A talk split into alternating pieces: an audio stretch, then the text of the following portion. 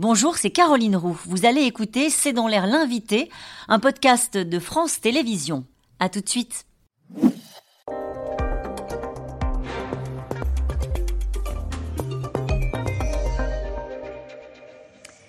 Bonsoir à toutes et à tous, bienvenue dans C'est dans l'air. Mon invité ce soir est Pierre Jay. Bonsoir. Bonsoir. Euh, vous êtes reporter à Paris Match, vous êtes spécialiste, comme on dit, des têtes couronnées et vous êtes l'auteur de Prince William, La vraie vie d'un futur roi, publié aux éditions du Rocher.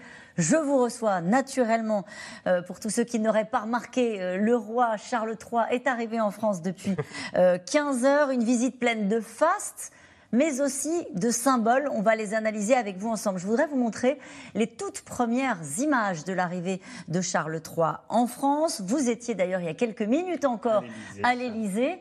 Euh, bon, quand on voit ces images-là, on est dans le classicisme absolu. On peut dire un mot peut-être de la tenue de Camilla. Ça nous fait quand même penser. Oui, ça nous fait penser à Elisabeth II. On n'a pas l'habitude de voir Camilla en rose. Elle est plutôt assez beige, blanc, beige habituellement.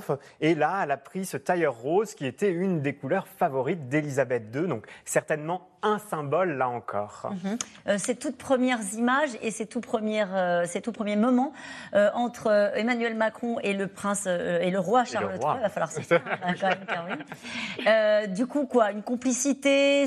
vous y étiez encore une fois il n'y a pas si longtemps. hein, vous venez d'arriver de l'Élysée. Il y a une vraie complicité entre eux et on le voit. Hein. Alors, on ne touchait pas à Elisabeth II, c'était interdit. Certains ont essayé de Pompidou à Michel Obama, mais on ne le faisait pas. Charles III, lui, il se laisse toucher par rapport peu près tout le monde. Et Emmanuel Macron, lui, n'a pas hésité. Hein. Il n'arrêtait ah pas hein, sur, euh, à l'Arc de Triomphe ou même là sur euh, le tapis rouge euh, devant le Palais de l'Élysée. Il lui mettait la main sur l'épaule, sur le bras. On, sait Emmanuel Macron assez tactile, justement.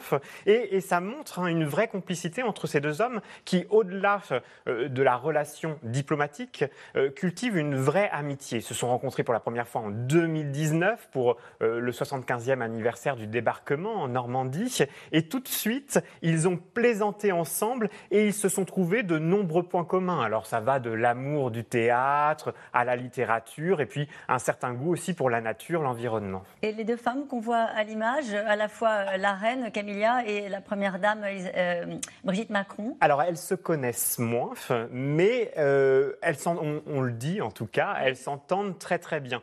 Alors moi je veux pas, je veux pas faire non plus des, de la psychanalyse de comptoir, mais quand même. j'y vais quand même. Euh, si elles s'entendent bien aussi, c'est peut-être qu'elles ont des histoires un peu personnelles aussi, des, une histoire d'amour, chacune de leur côté. Elles ont dû euh, surmonter les obstacles, surmonter les épreuves pour faire triompher un amour qui n'était pas tout à fait conventionnel. Et c'est peut-être pour ça que ces deux femmes se retrouvent et, se, et s'entendent aussi bien. Un imprévu déjà dans les toutes premières heures, un bain de foule. Oui, un bain de foule qui n'était pas prévu. Alors, la reine Camilla est sortie du palais de l'Élysée pour rejoindre l'ambassade britannique, alors qu'il est vraiment à 20 mètres hein, du palais de l'Élysée, dans la même rue. Elle y est allée en voiture, mais le roi Charles, lui, a choisi euh, de faire le trajet à pied et il en a profité pour saluer euh, les premiers Français qui étaient, qui étaient très nombreux. Alors, il y a les figures imposées, il y a les imprévus, les symboles. Dans cette visite-là, vous qui êtes un spécialiste du sujet, euh, qu'est-ce qu'il va falloir surveiller? Si on prend déjà le programme tel qu'il a été conçu, quelles sont les étapes qu'il ne faut pas rater alors c'est un programme hein, très très chargé. Hein. Le roi et la reine restent trois jours en France, deux jours à Paris, une journée à Bordeaux. Une journée à Bordeaux très importante parce qu'on le sait, Bordeaux est une ville française très anglo-saxonne. C'est là où il y a le plus d'anglais quasiment. Hein. Et, donc le roi, euh, ça va être une journée très importante parce que ça va être aussi une journée portée sur l'écologie. On le sait, c'est une cause qui tient particulièrement à cœur euh, au roi Charles III. Il va notamment euh, aller visiter les forêts qui ont été incendiées à l'été 2022 et aussi un vignoble euh, biologique, l'un des premiers vignobles biologiques de France. Donc ça, c'est sa marque de fabrique à lui. C'est là qu'il imprime sa marque dans cette visite. Bien sûr, bien sûr, parce que euh, l'environnement, ce n'était pas vraiment euh, la cause que défendait Élisabeth II. Elle est d'une autre génération. Elle était d'une autre génération. Charles III, c'est un combat qu'il a depuis toujours. Il était précurseur sur le sujet dès les années 80. À l'époque, on le prenait pour un fou, mais aujourd'hui aujourd'hui, on a compris qu'il avait tout compris avant tout le monde, justement. Donc, il, va vraiment imprimer euh, sa marque dans cette visite d'État par rapport à toutes les visites d'État qu'a fait sa mère euh, en France avec l'écologie. Qui était déjà écolo dans ses tenues, hein, on le voit. Oui, le vert avec le rose, hein, c'était le... juste par rapport à juste la dernière visite d'État de la reine Elisabeth, est-ce qu'il y a des, éléments de comparaison à faire, des choses qui sont des délicatesses par rapport aux souvenirs euh, de la précédente souveraine? Est-ce qu'il y a des, clins d'œil par rapport à la dernière visite en France de la reine Elisabeth Il va y avoir un moment vraiment très très marquant, c'est demain. Alors Charles III va aller euh, visiter euh, Notre-Dame de Paris, enfin les travaux autour de Notre-Dame de Paris. Mais avant cela, il va faire un crochet au marché aux fleurs sur l'île de la Cité. Ce marché aux fleurs qui a été rebaptisé en 2014 au moment de la dernière visite d'État d'Élisabeth II à Paris, ce marché a été rebaptisé Marché aux fleurs Élisabeth II. Et là, ça va être un moment très émouvant, ce marché aux fleurs. On le sait, Élisabeth II adorait les fleurs. Ce marché aux fleurs, elle l'avait visité pour la première fois en 1948. Elle n'était que la petite mm. princesse anglaise à l'époque reçue par Vincent Auriol. On sortait de la guerre, elle était toute fraîche au milieu mm. de ses plantes, de ses fleurs. Et la dernière fois qu'elle l'a visitée, c'est l'heure de sa dernière visite d'État. Et là, Charles va y aller à son tour. Et sur la visite de Notre-Dame, on peut peut-être dire que ça va rappeler des mauvais souvenirs à la famille royale, notamment l'incendie du château de Windsor en 92. En 92, en effet, il y avait eu un terrible incendie. Euh, vous vous rappelez, euh, une partie du château avait brûlé. Euh, la reine Elisabeth II avait dû le, reconstruire sur ses propres deniers parce que les Anglais n'avaient pas voulu payer pour la reconstruction. Et en fait, au moment de l'incendie de, Notre-Dame de Paris, Charles III a appelé Emmanuel Macron et Emmanuel Macron lui a donné, demandé plutôt quelques conseils pour la reconstruction de Notre-Dame. Est-ce que le roi Charles III va tenter aussi de conquérir le cœur des Français? Ou est-ce que les images de cette visite-là, elles sont juste à destination euh, de son pays et de son peuple? Bien sûr que euh, déjà le roi Charles III est très francophile, il est mm. francophile et francophone, il parle un français parfait, il adore notre pays, il est venu à peu près tous les ans euh, dans notre pays, soit pour des raisons officielles, soit pour des vacances. Il, venait souvent passer des vacances dans le Vaucluse, il adorait ça. Donc en effet, il a à cœur de conquérir le cœur euh, des Français. Il a besoin de le faire ou pas? Parce que euh, est-ce que les Français restent nostalgiques de, euh, du règne de sa, de sa maman Ou est-ce qu'ils ont adopté Charles III Non, pas tout à fait. si on interroge les gens dans la rue, il intéresse un peu moins qu'Élisabeth II. Et puis aussi en France, on a quelque chose d'un peu particulier. Vous savez, quand vous allez au Royaume-Uni, on a un peu oublié Diana. C'est un peu de l'histoire, c'est du passé. Alors qu'en France, on reste très très très attachée à la princesse des cœurs, peut-être parce qu'elle est morte à Paris en 1997, on s'en souvient, mais aussi parce qu'elle euh, représentait quelque chose qu'on adorait en France, ce glamour qu'on ne retrouve pas forcément avec une autre figure de la famille royale, à part peut-être Kate Middleton le point d'orgue, en tout cas de cette journée aujourd'hui, c'est le dîner. Le dîner à Versailles. Alors il y a les chiffres hein, qui circulent depuis ce matin sur ce dîner.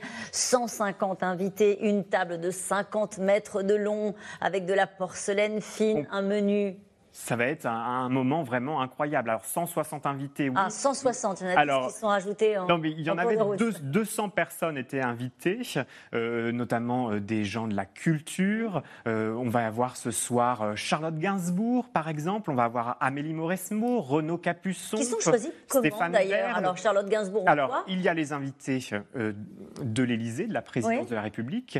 Il y a aussi les invités de l'ambassade. Il y a les invités de Buckingham. Tout le monde met son petit grain de sel dans, dans, dans la liste des invités. Et euh, les anciens présidents étaient invités aussi, bien sûr, mais ils ne seront pas là, ni Nicolas Sarkozy, ni François Hollande. Il y aura par contre des anciens ministres, Jack Lang, bien sûr. Et donc ça va être un moment assez incroyable, un moment qui va commencer par un concert mmh. dans la chapelle royale de Versailles. Et puis après, d'ailleurs, il y aura d'autres intermèdes musicaux pendant le dîner. Et on a quand même réuni trois des plus grands chefs français pour préparer ce dîner. Euh, Anne-Sophie Pic, mmh. Yannick Aleno et Pierre Hermé donc c'est vraiment c'est important ce dîner, vous savez, parce que c'est vraiment la vitrine du savoir-faire Est-ce que c'est vraiment le cas euh, Est-ce que euh, qu'est-ce que démontre la France dans un dîner comme celui-ci que les Britanniques ne savent pas déjà? On montre quelque chose quand même, c'est que cette visite, elle a été annulée en mars dernier. Et on a été un peu moqué, un peu critiqué euh, dans la presse anglaise.